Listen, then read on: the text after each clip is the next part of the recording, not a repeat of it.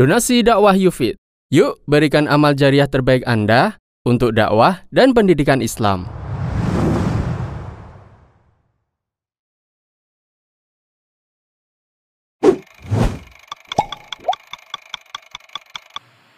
Nabi Muhammad shallallahu alaihi wasallam ketika menyuruh Bilal bin Rabah untuk azan, beliau mengatakan, "Ya Bilal, arihna bisalah."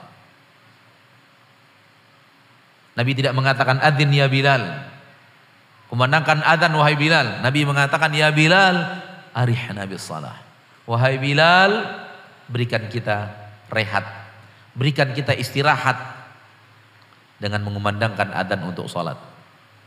Nabi menyebut sholatnya sebagai rehat. Nabi menyebut sholatnya sebagai istirahat. Padahal beliau sholat sampai kakinya bengkak. Salawatu Rabbi wassalamu alaih. Di mana letak istirahatnya? Di mana letak rehatnya? Di mana letak nyamannya? Di dalam hati.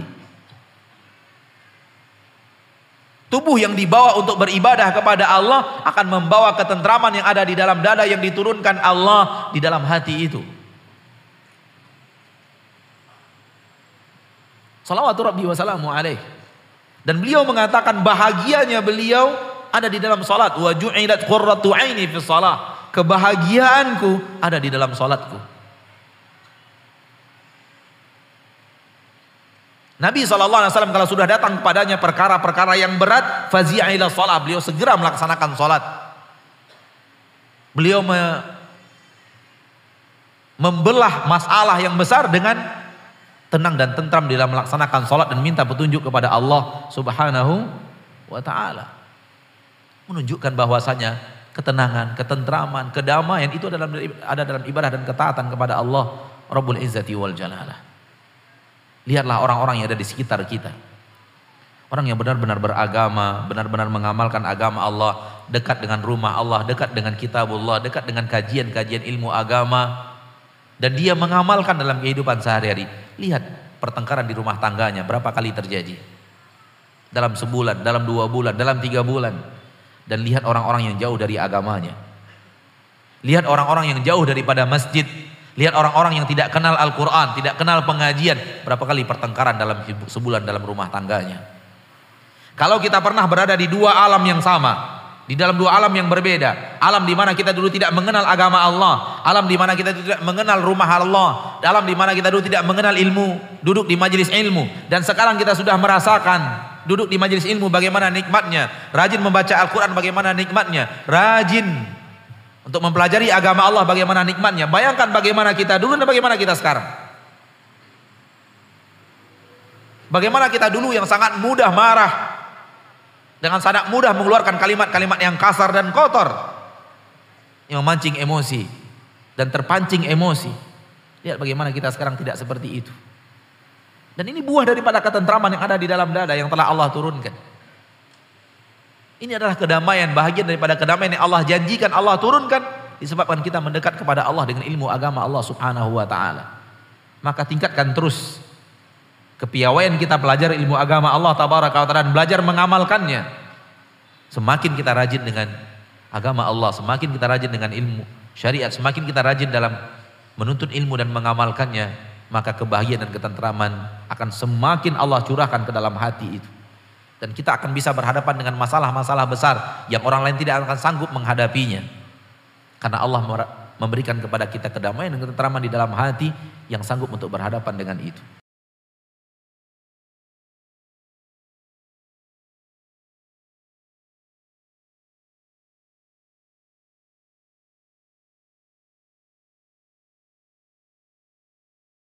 Saya akan menyebutkan beberapa perkara yang mungkin membantu kita untuk bersabar dalam dakwah. Di antara perkara-perkara tersebut agar kita bersabar dalam berdakwah, yang pertama adalah kita merenungkan tentang pahala-pahala bersabar yang Allah janjikan dalam Al-Qur'an. Kita tahu bahwasanya kalimat sabar sering disebutkan dalam Al-Qur'an dalam bentuk pujian-pujian dari Allah Subhanahu wa taala. Wallahu yuhibbus sabirin, Allah cinta kepada orang-orang yang sabar. Innallaha ma'as sabirin, Allah bersama orang-orang yang sabar. Terlalu banyak pujian-pujian bagi orang-orang yang yang bersabar. Sampai-sampai Imam Ahmad rahimahullah berkata, tadabbartu kitaballahi fawajadtu anna Allah ta'ala qad dzakara sabra fi aktsar min tis'ina mawdhi'an. Saya mengamati Al-Qur'an, mentadabburi Al-Qur'an, dan saya dapati Allah menyebutkan kata sabar, kalimat sabar lebih dari sembilan puluh kali dalam Al-Qur'an. Dan tidaklah Allah menyebutkan dengan jumlah yang begitu banyak, lebih dari sembilan puluh kali, kecuali menunjukkan bahwasanya ibadah tersebut ibadah yang mulia. Sampai Allah ulang-ulang lebih dari sembilan puluh kali. Menunjukkan ibadah tersebut, ibadah sabar, merupakan ibadah yang sangat urgen dalam kehidupan seorang muslim. Di antaranya dalam menjalankan dakwah kepada Allah Subhanahu wa taala. Karenanya, pahala yang Allah sediakan bagi orang yang bersabar sangatlah besar. Seperti firman Allah Subhanahu wa taala, "Innama yuwaffas sabiruna ajrahum bighairi hisab." Sungguhnya orang-orang yang bersabar pahalanya tanpa batas. Tidak ada hisab. Pahala yang sangat besar. Rasulullah shallallahu alaihi wasallam juga bersabda, "Man yatasabbar yusabbirhu Allah, wa ma utiya ahadun khairan wa awsa' minas sabr." Kata Nabi shallallahu alaihi wasallam, barang siapa yang berusaha untuk bersabar, maka Allah akan menjadikan dia bersabar. Dan tidak seorang pun diberikan dengan sesuatu yang lebih baik dan lebih luas daripada kesabaran. Menunjukkan sabar merupakan akhlak yang sangat mulia. Kalau seorang telah dianugerahi kesabaran, setelah dia berusaha untuk bersabar, diberikan anugerah sabar, maka tidak ada yang lebih baik, kata Nabi, dan lebih luas daripada anugerah sabar. Allah Subhanahu wa taala menyebutnya dalam Al-Qur'an sebab masuknya orang-orang dalam surga karena kesabaran. Kata Allah Subhanahu wa taala, "Salamun alaikum bima sabartum fa ni'ma uqubad dar." Keselamatan bagi kalian. Kalau Allah menceritakan perkataan para malaikat, "Wal malaikatu yadkhuluna alaihim min kulli bab." Para malaikat menyambut para penghuni surga, mereka masuk dari seluruh pintu, kemudian mereka mengatakan, "Salamun alaikum bima sabartum." Keselamatan bagi kalian wahai penghuni surga, bima sabartum, karena kesabaran kalian. Dalam ayat yang lain kata Allah Subhanahu wa taala, "Wa jazaahum bima sabaru jannatan wa harira." Dan Allah memberi balasan kepada mereka karena kesabaran mereka, ya, surga dan kain sutra. Keberhasilan dakwah butuh dengan sabar. Tidak mungkin seorang dai kalau tidak bersabar tidak usah jadi dai. Kerusakan yang dia lakukan lebih banyak daripada kebaikan yang dia lakukan. Saya ulangi. Seorang dai kalau tidak bersabar tidak usah jadi dai. Kenapa? Karena kerusakan yang akan dia lakukan lebih besar lebih besar daripada perbaikan yang dia lakukan. Sedikit-sedikit marah, sedikit-sedikit ngamuk, sedikit-sedikit menyesatkan, sedikit-sedikit mengkafirkan. Ini orang seperti merusak yang merusak dakwah. Akhirnya apa? Bisa jadi satu kampung terhalang dari hidayah gara-gara dia. Dia datang satu kampung, kemudian dakwanya kasar, tidak ada sabarnya. Akhirnya satu kampung tidak suka dengan dia. Akhirnya tidak ada yang dapat hidayah gara-gara dia. Allah Subhanahu wa taala berfirman, "Wa ja'alna minhum a'immatan yahduna bi amrina lamma sabaru wa kanu bi ayatina yuqinun." Dan kami menjadikan di antara mereka imam-imam, para pemimpin. Inilah yang mendapatkan keberhasilan. Ya. Yahduna bi amrina, yang mereka memberi petunjuk dengan, ya, dengan petunjuk kami. Ya. Kemudian mereka bersabar. Lamma sabaru, tatkala mereka bersabar. Karenanya dai yang berhasil harus bersabar. Dan ingat tentang, ya, pahala-pahala sabar, bagaimana kecintaan Allah terhadap orang-orang yang bersabar, sehingga tatkala seorang berdakwah dia bisa lebih memposisikan dirinya untuk bersabar menghadapi gangguan dan ujian.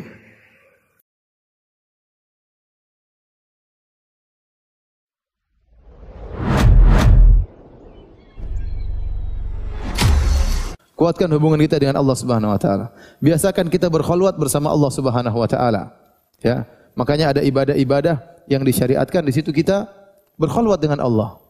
Kita terbi- kita bahagia dengan bertemu dengan keluarga, kita bahagia bertemu dengan kawan-kawan. Tapi harus ada kebahagiaan kita tatkala kita sendiri. Ciptakan kebahagiaan kita tatkala kita bersendirian bersama Allah Subhanahu wa taala. Di antara ibadah-ibadah tersebut misalnya salat malam.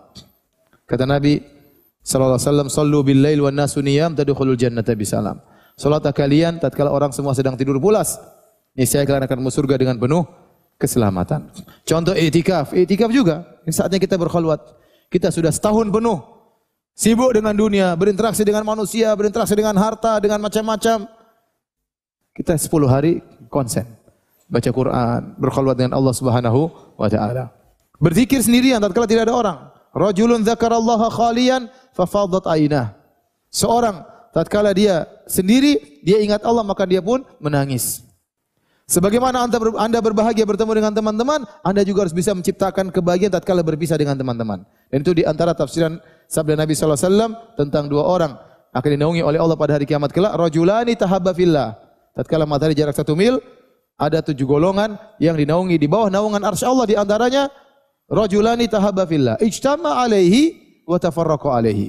Dua orang yang saling mencintai karena Allah. Mereka bertemu karena Allah. Ini semua orang paham. Bertemu karena pengajian, bertemu karena ingin memberi bantuan kepada pengungsi atau beri bantuan kepada orang kena korban bencana, ya, bertemu karena dakwah. Tinggal yang berikutnya, wa tafarraqu alaihi, dan terpisah juga karena Allah. Apa maksudnya terpisah karena Allah? Ada beberapa tafsiran. Di antaranya, Anda terpaksa meninggalkan kawan karena Anda harus berkhulwat dengan Allah Subhanahu wa taala. Saatnya kita sendiri-sendiri beribadah. Kalau kita ngobrol terus, kapan ente baca Quran? Kapan saya baca Quran? Kalau kita ngobrol terus, kapan ente salat malam? Kapan saya salat malam? Kita ngobrol sama kawan-kawan di malam hari, kita ketawa-ketawa, kita senang. Saatnya kita bilang, saya mau pulang. Kenapa? Kalau saya ngobrol terus, saya tidak bisa bangun malam. Itu di antara tafsiran wa tafarraqu alaihi. Dia berpisah dari temannya karena Allah. Tatkala dia bertemu dengan temannya, dia bahagia. Tatkala dia berpisah juga dia baik, karena dia harus konsen untuk bisa beribadah berdua-duaan dengan Allah Subhanahu wa taala. Nah, Anda harus menimbulkan kelezatan dalam hidup Anda seperti ini. Ada saatnya Anda berdua-duaan dengan Allah, tidak ada anak-anak, tidak ada orang tua, tidak ada istri, tidak ada kawan-kawan. Salat malamlah Anda. Baca Quran sendirian, di pojokan sana baca Quran, berzikir kepada Allah, ingat keagungan Allah, ingat dosa-dosa, ya. Saatnya kita i'tikaf, ya. Ada saatnya kita seperti itu. Ya. Nah, kalau Anda bisa menciptakan ini, Anda akan bahagia. Anda akan bahagia di dunia apalagi di akhirat. Makanya Ibn Rajab Al-Hanbali mengatakan, seorang harus berusaha menciptakan hal ini. Kenapa? Karena waktu dia bersendirian itu lebih banyak di alam barzah daripada waktu dia masih hidup. Kita nanti kalau masuk kuburan, kita sendirian. Enggak ada orang bersama kita, ya. Enggak ada orang bersama kita. Istri kita enggak bersama kita, anak kita enggak bersama kita. Siapa yang menemani kita? Yang menemani kita amal soleh. Kalau kita sudah terbiasa di dunia berkhulwat dengan Allah Subhanahu wa taala, nanti di kuburan kita tenteram, alam barzah. Kenapa? Kita sudah terbiasa. Sudah terbiasa. Ya. Karena kalau Anda meninggal enggak ada yang temani Anda. Ya, bohong itu mengatakan kita hidup sehidup semati. Enggak ada. Waktunya kita mati, istri kita enggak mau ikut mati. Ya. Kita mati, istri kita mungkin berapa masa iddah selesai, mungkin dia kawin lagi. Mungkin. Ya.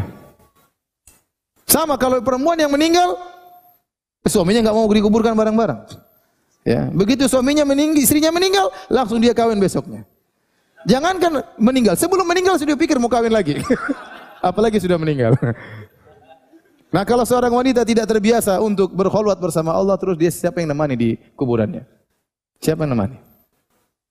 Maka kalau Anda ingin kehidupan Anda lebih afdal, harus ada waktu Anda berkhulwat dengan Allah Subhanahu wa taala. Ini bisa dilakukan tiap hari. Dia baca Quran di ujung, baca Quran tatkala ada orang, tapi Anda seakan-akan sendirian. Makanya di antara tafsiran tafsiran hadis Nabi sallallahu alaihi wasallam, rajulun dzakarallaha khalian fa fadhat ainah.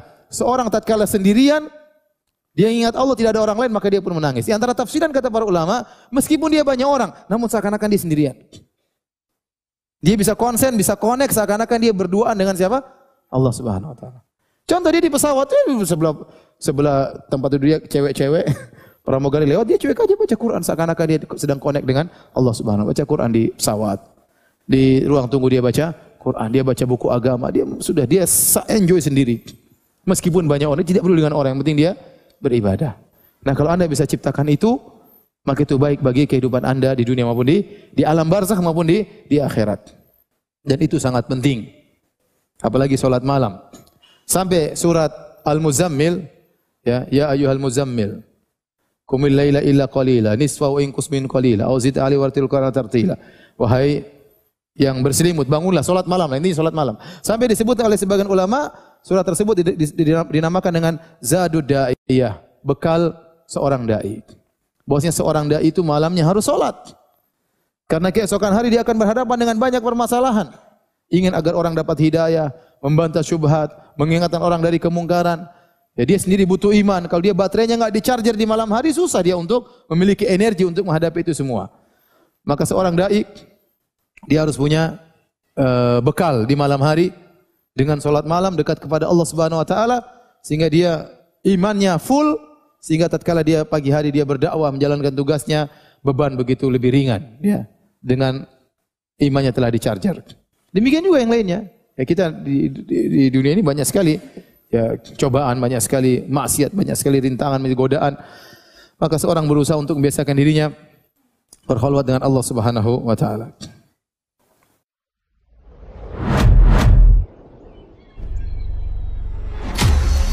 Donasi dakwah Yufid. Yuk berikan amal jariah terbaik Anda untuk dakwah dan pendidikan Islam.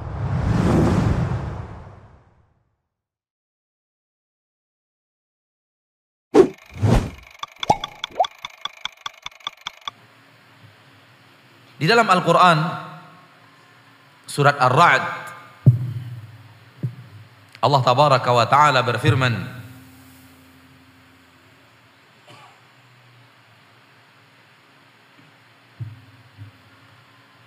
surat Ar-Ra'd ayat yang ke dua puluh delapan Allah tabaraka wa taala berfirman, alladzina amanu wa tatma'innu qulubuhum bi dzikrillah ala bi dzikrillah tatma'innul qulub.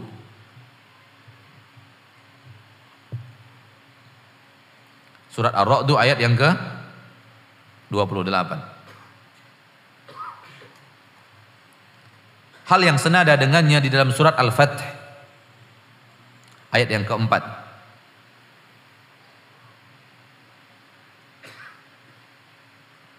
Allah berfirman, huwallazi anzala as-sakinata fi qulubil mu'minin.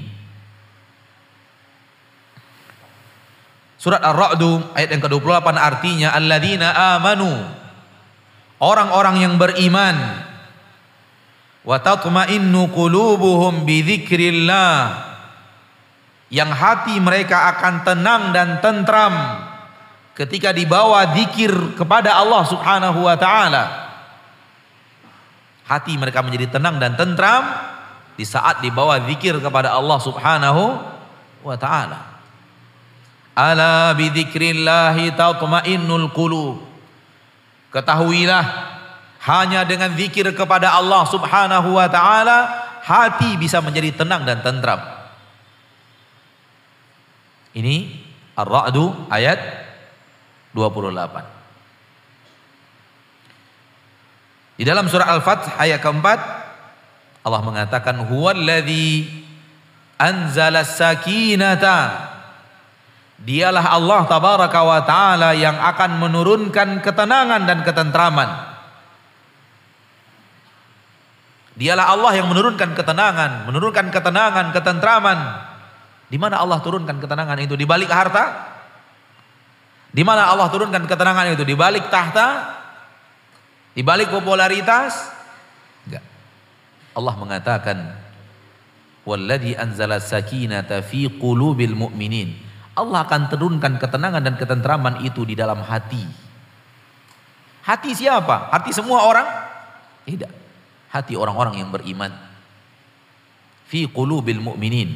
Allah akan turunkan ketenangan dan ketentraman itu di dalam hati orang-orang yang beriman.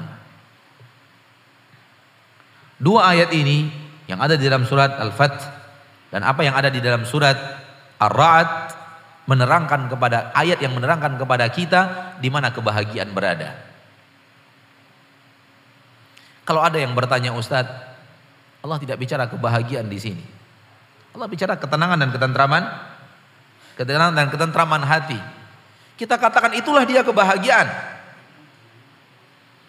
Kapan seseorang bahagia? Ketika hatinya tenang dan tentram. Ketika hatinya resah dan gelisah.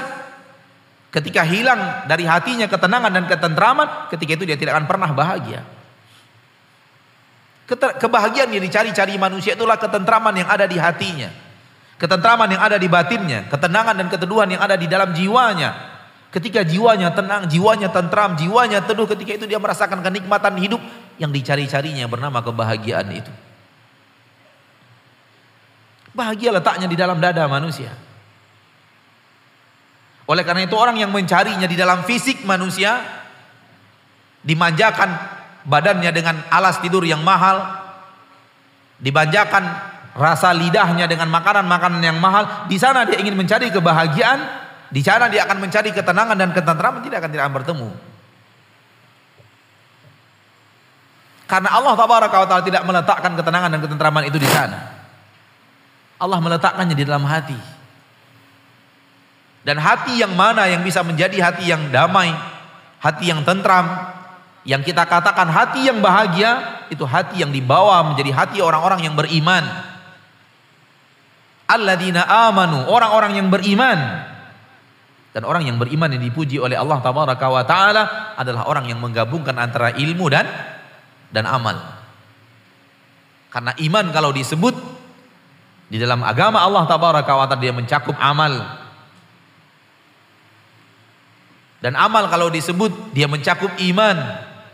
Dan kalau dia disebut baring, berbarengan antara iman dan amal, iman adalah bahagian-bahagian yang berhubungan dengan keyakinan hati yang berasal dari ilmu, dan amal yang berhubungan dengan amalan anggota badan yang ber, yang yang dimaksudnya adalah amalan-amalan seperti salat, seperti puasa, haji dan yang lainnya, berinfak dan bersedekah dan yang lainnya. Tapi kalau iman disebut sendiri, maka dia mencakup ilmu dan dan amal. Kalau amal disebut sendiri, maka dia mencakup amal dengan anggota badan dan keimanan yang ada di dalam dada. Dia tidak bisa terpisahkan. Alladzina amanu, orang-orang yang beriman, orang-orang yang pelajari agama Allah tabaraka wa taala, berilmu tentang agama Allah tabaraka wa taala dan mengamalkan agama Allah itu. Wa tatma'innu qulubuhum bi dzikrillah, hati mereka akan tenang dan tantram. Hati mereka akan damai dengan mereka melakukan zikir kepada Allah subhanahu wa ta'ala. Zikir di dalam ayat ini bukan zikir secara lisan saja, tapi zikir dalam ayat ini seluruh ketaatan yang membawa kita kepada ingat kepada Allah subhanahu wa ta'ala. Zikir dalam maknanya yang umum. Naam, tasbih, takbir, tahmid, tahlil, hauqalah adalah bahagian daripada zikir. Akan tapi zikir maknanya yang umum adalah seluruh ibadah dan ketaatan. Lihatlah Allah berfirman, wa aqimis salata li dzikri. Dalam Al-Qur'an surat Thaha. Wa aqimis salata li dzikri. Laksanakan salat dalam rangka zikir kepadaku. Apakah salat adalah tasbih, takbir, tahmid? Naam, ada di sana. Tapi salat lebih banyak gerakan tubuh.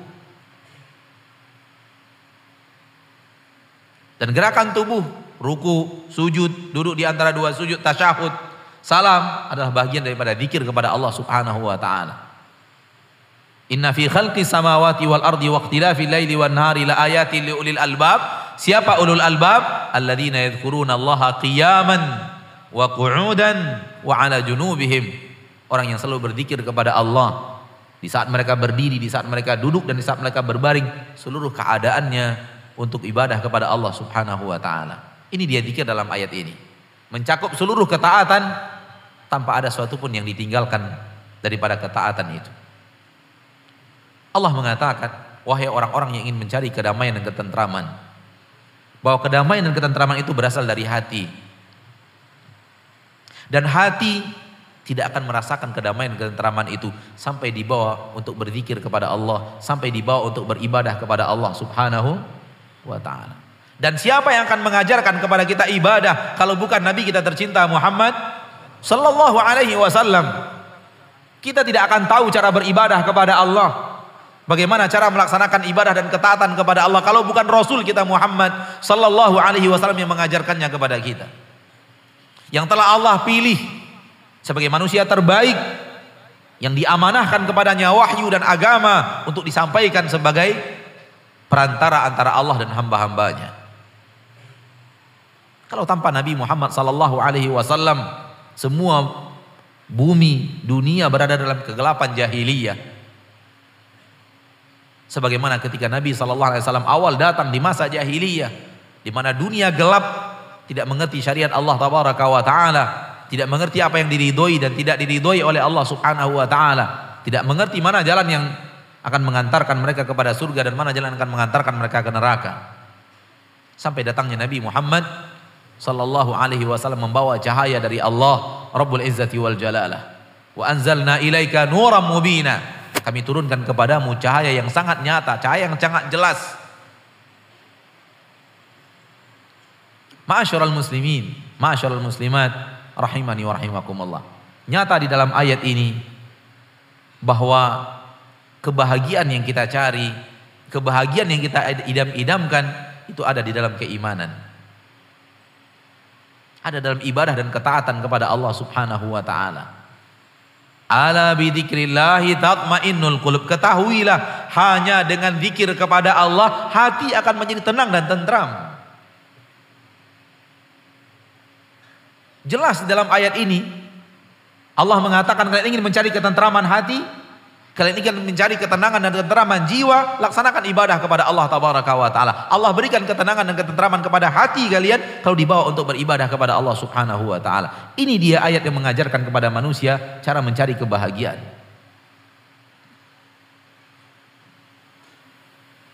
Walau tidak disebut dengan kalimat bahagia, kalimat sa'adah, karena kebahagiaan yang hakiki tidak pernah berada di permukaan bumi ini. Kebahagiaan apapun yang sifatnya di dunia bergelimang dengan kepedihan juga. Kebahagiaan yang hakiki hanya ada di akhirat. Oleh karena itu Allah ketika berbicara orang yang bahagia, Allah bicara orang yang masuk ke dalam surga Allah Subhanahu wa Ta'ala. Akan tapi inilah dia kebahagiaan itu. Hati yang tenang, hati yang tentram. Di dalam dalam surah Al-Fath ayat keempat, huwallazi anzala sakinah. Dialah Allah yang menurunkan ketenangan dan ketentraman. Dialah Allah yang menurunkan kebahagiaan. Di mana akan Allah turunkan kebahagiaan itu? Di harta kita yang melimpah ruah, di jabatan kita yang sangat tinggi? Tidak. Allah menerangkan bahwa Allah menurunkan ketenangan di dalam hati kita. Hati semua manusia? Tidak. Hati orang-orang yang beriman. Kalau ingin mendapatkan ketenangan, kalau ingin mendapatkan kebahagiaan, siapkan wadahnya. Siapkan wadah di mana Allah berjanji untuk menurunkan ketenangan dan ketentraman, Allah berjanji untuk menurunkan kebahagiaan di sana. Siapkan wadahnya, yaitu hati yang beriman kepada Allah, hati yang beriman kepada Rasulullah sallallahu alaihi wasallam. Hati yang siap menerima ilmu dan amal yang diajarkan kepada kita oleh Nabi kita Muhammad sallallahu alaihi wasallam. Ini yang ingin kita sampaikan pada kesempatan yang berbahagia ini. Orang yang belajar ilmu agama dan mempraktekkan agamanya di permukaan bumi dengan sebenar-benar praktek yang nyata, dengan keikhlasannya kepada Allah dan kemudian kepatuhannya kepada Rasulullah sallallahu alaihi wasallam, dia akan menemukan ketenangan dan ketentraman. Dia akan menemukan kedamaian, kebahagiaan, ketentraman dalam hidupnya.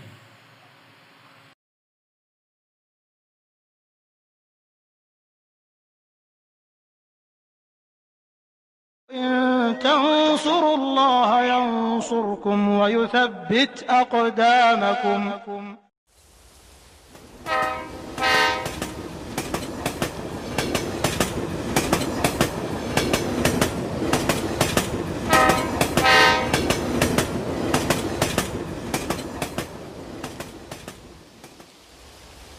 Kebahagiaan adalah cita-cita semua orang, semua orang ingin bahagia.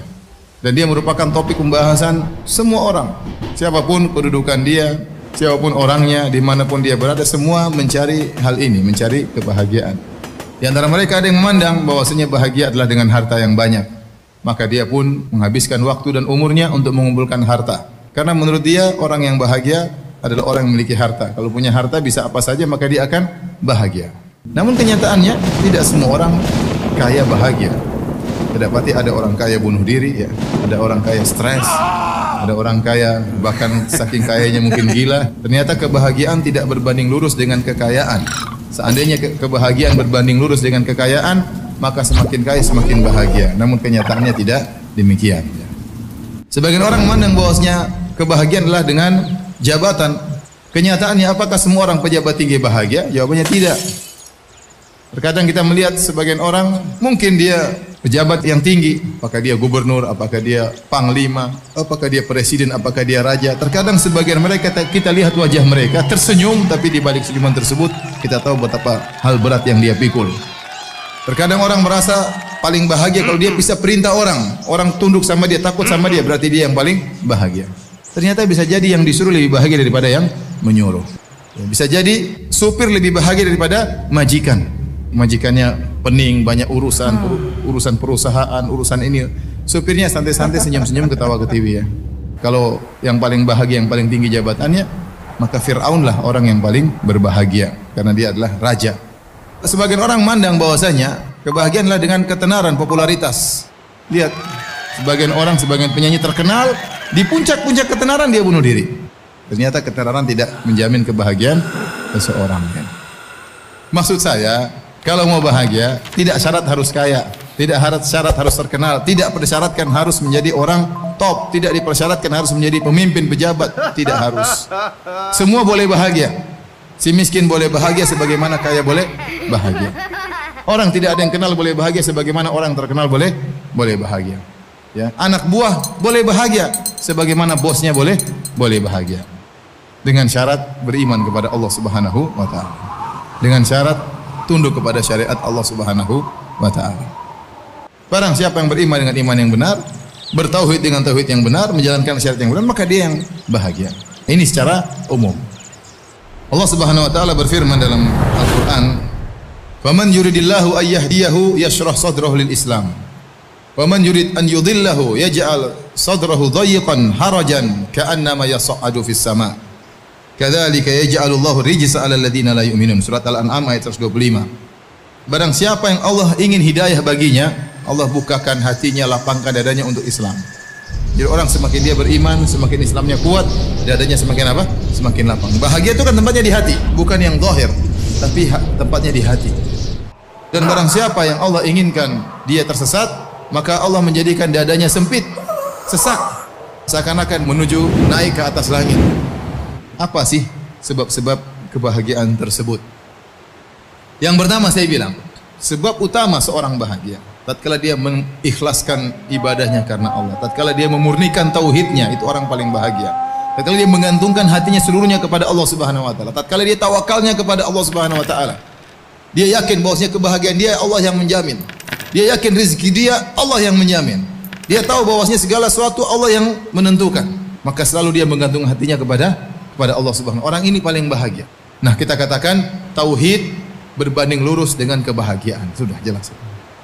Di antara sebab kebahagiaan, ciptakan surga di rumah, karena kita waktu banyak di rumah. Bagaimana kita senang ke rumah, bagaimana kita bahagia betah di rumah.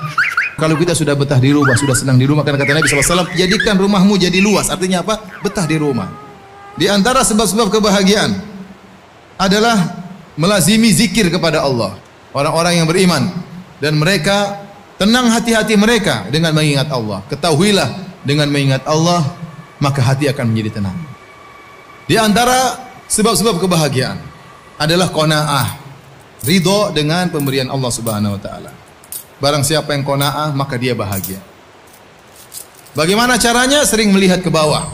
Nabi sallallahu alaihi wasallam, lihatlah ke bawah, jangan lihat ke atas. Kalau masalah dunia, lihat ke bawah. Maka itu akan membuatmu tidak meremehkan nikmat Allah yang Allah berikan kepada kepada engkau. Kemudian di antara sebab kebahagiaan, perbanyak istighfar, taubat kepada Allah. Karena tidaklah ke kesengsaraan ada dalam hati kita kecuali karena maksiat yang kita lakukan. Semakin Anda banyak maksiat, semakin kesengsaraan yang Anda rasakan. Di antara sebab kebahagiaan, mudah memaafkan. Nah, tatkala Anda ingin bahagia, Anda harus punya sifat mudah memaafkan. Kasih uzur sama orang yang mungkin dia enggak ngerti.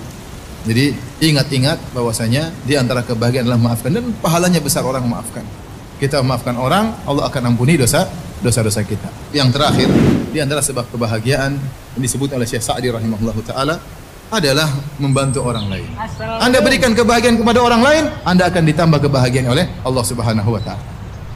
Oleh karenanya, kalau ingin bahagia, jangan lupa bagi kebahagiaan kepada orang lain. Sesuatu yang dibagi makin bertambah adalah kebahagiaan.